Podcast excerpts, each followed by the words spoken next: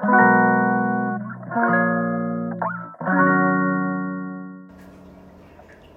んにちは。ヨガじゃない話倉本々子です、えー、今日は、えー、ママってこの時間がない中で、えー、どのようなモチベーションで過ごしていくかっていうことについてお話ししたいと思います、え昨日ですね、長い時間の講座授業をね受けていたんですね、え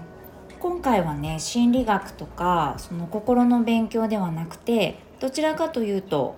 今、えー、関わってくださっている生徒さんだったりとかのために、えー、女性のなんだろうな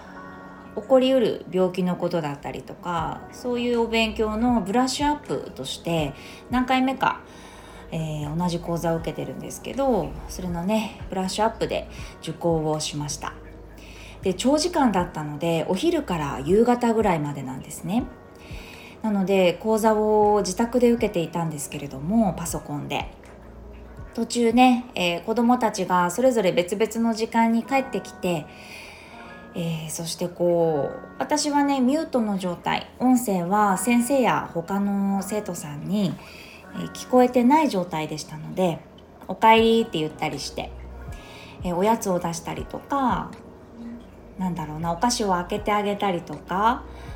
うん、喧嘩を始めちゃったらその仲裁に入ったりとか食器を洗ったり床を拭いたりしながら、えー、授業をね受けていたんですね。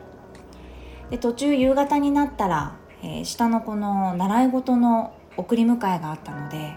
パソコンから携帯にすぐ切り替えて歩きながら耳で聞いて運転しながら耳で聞いてそしてパーキングにね止めたらまたバッとノートを出してガーッとこうメモを取りながら授業にもう一度戻るっていうような形で本当にねこんな授業の受け受け方だったりとか学び方っていうのが1年前はあまりなかったんじゃないかなって思うんですよね。Zoom でこうやって全国から受けれるようなシステムになっていたりとかしてなんか本当に良かったなっていうことともう一つ思ったのが何かをやりたいなとか学びたいなって思った時に物理的に無理だった時期っていうのを思い出したんですね。母親になってすぐまあ本当に手がかかる赤ちゃんの時代ですね。の子供が、うん、小さい時の自分が見たらもう本当にびっくりするんだろうなって思ったんですね。子育てをしながらうん、子供のこともやりながら好きなこともしながら仕事もしながらっていう感じで割と時間はないですけれども、えー、できているっていうところですよね。うん、やっぱりねお母さんたちって朝起きる時間から夜寝るまでの時間っていうのは自分の好きな時間に起きたりできなくないですか？しかも多分十何年もできなくないですか？それが。ねそういった現実だったりとかあとはやっぱりやることが多いですから自分以外に家族のことをしている時間の方が多かったりするのでね大変ですよね本当に。でその中で自分がやりたいこととか興味があることっていうのが出てきたとしてもちょっと考えるとあ無理だなって思うんですよね。時間がないし。ね。だけれどもうーん何かこうモヤモヤってしてることとかやりたいなって思ってること自分の課題をうんたくさん書いてみて。それがうん時間が解決することなのか。または、うん、今すぐ自分の何か行動でね解決ができることなのか時間でも自分にも無理なことなのかっていうのを分けて考えてみるとの意外と分かれるんですね綺麗に。で時間が解決してくれることって結構あるんですよね。それが私が思ったこの産後ねすぐ自分の思い通りにいろいろできなかった時から今こうして8年とか9年とか経ってねできている自分っていうのを比べた時にうん自分の中では何も変わってなくても時間とともにやっぱり子供も大きくなったりして解決してくれることって結構あるなって今になったら思うんですね。うん、でも、えー、産後ねすぐのお母さんだったりって私もそうだったんですけどすごく幸せでね可愛い存在ができた。としてもやっぱりうーんそのことが中心になっている毎日なので一回自分の時間終わったなって思ったんです私は。架空だなって。一回なんかその私自身としての人生は一回ちょっと止まってんだなって思ったぐらいなんですよね。やることが100できない。100この子に注ぐみたいな感じの人生があ半年ぐらいあるんだな女性ってって思いました。これ思ったことある人いるんじゃないかな。うん。だからねその時に覚えておいてもらいたいなって思うのは、うん、時間に追われるその時ねその中でも自分が今後どうなりたいのかそれかどういうふうにしていきたいのかっていうのを、えー、頭に入れながら行動して、えー、生活していってもらいたいなって思うんです。期待だったりとか目標っていうのをこうふつふつって湧いてきたとしてもお母さんっていう肩書きで全部下ろしちゃうんですね。棚から。でもそれを下ろさずに期待を忘れずにずっと持ち続けてるっていうこと。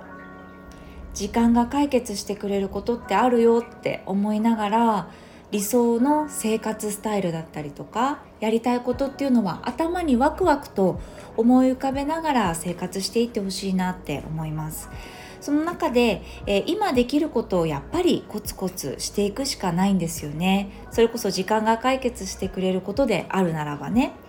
できることを探してそれを今できる範囲でコツコツと過ごしていくきっとその時間その時にしていたことっていうのはこれから先やりたいことにつながってくることだと思ってます。うん、なので誰かの力を借りて解決できることがあるんだとしたら罪悪感を持たずにね頼ったりとか、うん、して力を借りてやってほしいなって思います将来の自分のためにもね是非いろんなこと自分のことに関して何も罪悪感を持たずにねうん、今はだって、えー、子供を育てているお母さんっていう肩書きがもう95%自分の頭の中にあるかもしれないけど一人の人間として、えー、この世に生まれて生きてきて今の状況ステージが子育てステージなだけなんですよね。一人の人間として一生として見た中でたったの一瞬ですよね。うん、だから罪悪感持たずに少しでも楽にできるなら状況をね楽にして、えー、期待を持って、うん、生活していってもらいたいなって思いましたなんかね昔の自分にうん言えたら良いのになっていうふうになんかちょっと感じたんですよね。昨日。タイムスケジュールがちょっと無理かなと思いながら、うん、なんとかこなせていけたので、うん、でそうなってくると自分の好きなことだったりとかやりながら子供がいる自分っていうのもすっごく楽しみながら、うん、なんならそれをねすごく活かしながら好きなことっていうのができてるんですよね。今のこの状況うん。えー、一人だとまだなかなかいろんなことができない子供を抱えている私だからこそ湧き上がってくる感情だったりとか起きる出来事っていううんこの味の濃いものをね噛みしめてすごく味わいながら生活していくことができるのでね、うん、大変でしょうけど今日はえー、そういったねちょっともう自分の人生一回終わったんじゃないかっていうふうに思ってるような産後のお母さんがいたらね是非お伝えしたいなっていうところで配信をしてみました。うん、決してねその子供がいなければよかったとか一人でいた方が良かったなんてことは、えー、一度も思ったことがないんですそういうねマイナスな意見ではなくて、うん、一人だったらうんどうだったんだろうなこの出来事とかね。思ったことないですか？うんうん。だからうんそういったお母さんにね期待を持って生活してもらいたいなっていうふうに思っております。えー、それではね今ちょっと天気がとっても荒れて東京ですけど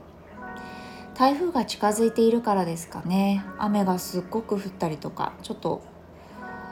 うん、不安定な天気ですがまだまだね気温が暑いので体に気をつけて過ごしていきましょうね。それではまた